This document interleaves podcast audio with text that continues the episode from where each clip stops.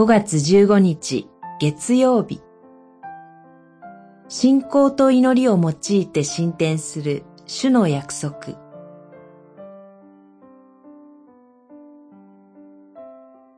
創世記24章。しもべがまだ祈り終わらないうちに、見よ、リベカが水亀を肩に乗せてやってきた。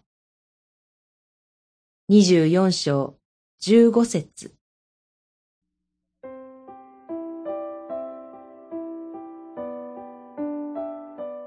子孫を増やし、カナンの地を子孫に与えると、主がアブラハムに約束してくださいました。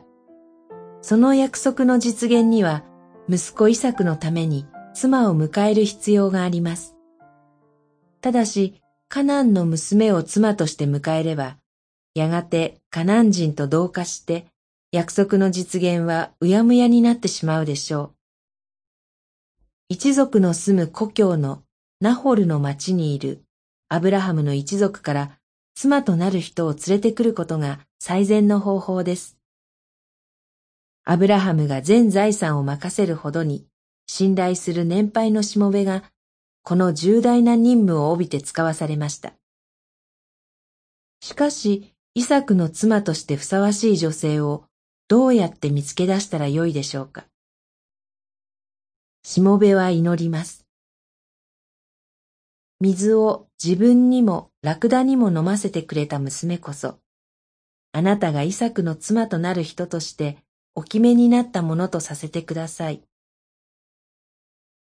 驚くべきことに、しもべがまだ祈り終わらないうちに、リベカがやってきて、しもべにもラクダにも水を飲ませます。